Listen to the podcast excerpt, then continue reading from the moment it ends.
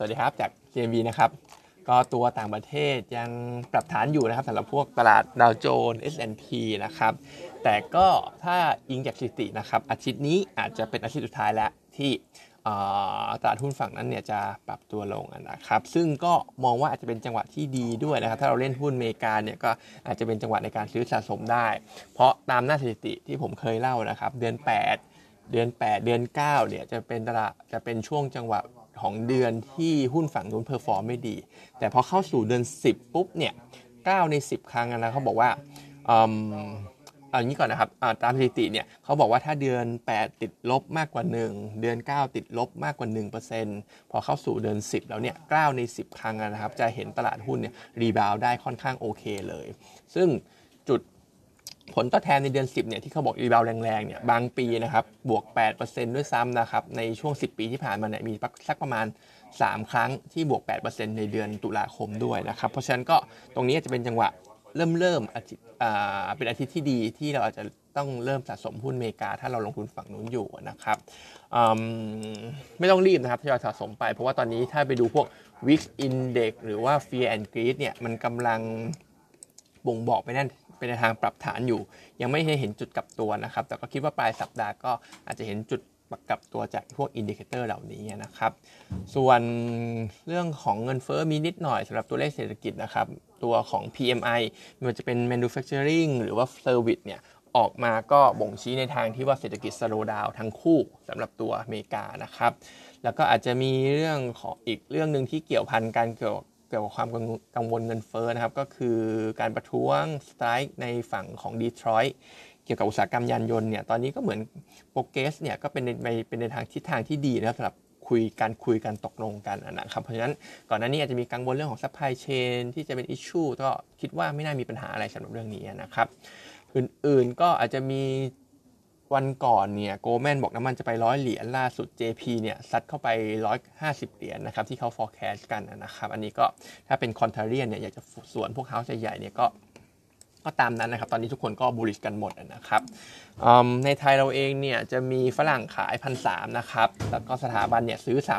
340เป็น VDR ก็จะไปซื้อพวก a d v a n c e อยู่เหมือนเดิมครับ รวมถึง BDMs ด้วย ส่วนฝั่งขายก็ยังเห็น KBank เข้ามาอยู่ต่อเนื่องนะครับ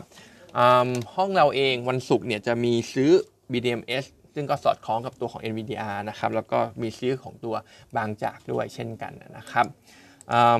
ข่าวในบ้านเราจริง ๆ เดี๋ยวอาทิตย์นี้ก็จะมีเรื่องของพวกประชุมกรงงนะครับ คาดการขึ้นดอกเบี้ย 25 basis point น่าจะมีการปรับเป้า GDP ลง มีการปรับเป้าเงินเฟ้อลง ซึ่งก็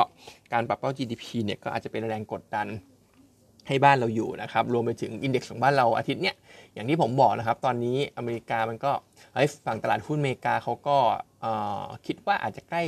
สิ้นสุดของการปรับฐานรอบนี้แหละโฟล์ก็อาจจะต้องไหลกลับไปฝั่งนู้นก่อนนะครับ ฉะนั้นบ้านเราเนี่ยขึ้นได้ แต่ก็อาจจะถูกแทงเทสโปรฟิตเป็นระยะเหมือนเดิมนะครับอ๋อจริงๆ มีตัวเลขส่งออกนำนำเข้าด้วยนะครับเขาก็คาดการณ์ว่าส่งออกติดลบ 3.4% year on year ส่วนนำเข้าก็สักประมาณ 10% year on year ในตัวเลขของเดือนสิงหาคม ที่น่าจะประกาศกันในช่วงอาทิตย์นี้นะครับอื่นๆก็อาจจะมีอย่างเช่นราไอตัวของผลผลิตข้าวของเราในปีนี้คาดการว่าจะติดลบสักประมาณ 3.27%เป็น Impact ด้านลบจากเรื่องของเอลนินโยนะครับ ซึ่งก็เยอะพอสมควรนะครับสำหรับประมาณ 3.2%เนี่ย ราะฉะนั้นเนี่ยเราคิดว่าราคาข้าวถึงแม้จะปรับเพิ่มขึ้นอยู่ในเทนขาขึ้นอยู่ แต่ตรงเนี้ยพอเราเทียบ P คูณ Q ปริมาณคูณราคาแล้วเนี่ยมันอาจจะทำให้รายได้เกษตรกรเนี่ยจริง ๆ ก็ลดต่ำลงนะครับ ซึ่งตาม correlation ที่เคยดูชาร์ตเนี่ยช่วงเอลนิโนเนี่ยยังไง farm income เนี่ยมันก็ อยู่ในจุดที่ไม่ดีอยู่แล้ว ปกติ farm income เนี่ยจะดีในในในปรากฏการณ์ลานิญาซะมากกว่านะครับ เพราะฉะนั้นหุ้นที่ relate กับพวก farm income อย่างเช่น home improvement จำนำทะเบียนเนี่ยก็อาจจะต้องมีการ take profit ไปบ้างนะครับ ส่วนเรื่องของ iPhone 15 ก็ feedback ดูเหมือนจะดีนะครับ เห็นหลาย ๆ เจ้าออกมาก็บอกว่ายอดจองดีกว่า iPhone 14 ซึ่งก็อันนี้อาจจะเป็นไปตามที่เดานะครับว่ามันก็มีการถึงแม้ว่าจะน้อยนะครับ ก็มีการเปลี่ยนแปลงเรื่องของ port USB เรื่องของโมเดลไทเทเนียม เพราะฉะนั้นก็คิดว่าประเด็นนี้ถ้าจะเล่นก็ก็ไปพวก Com7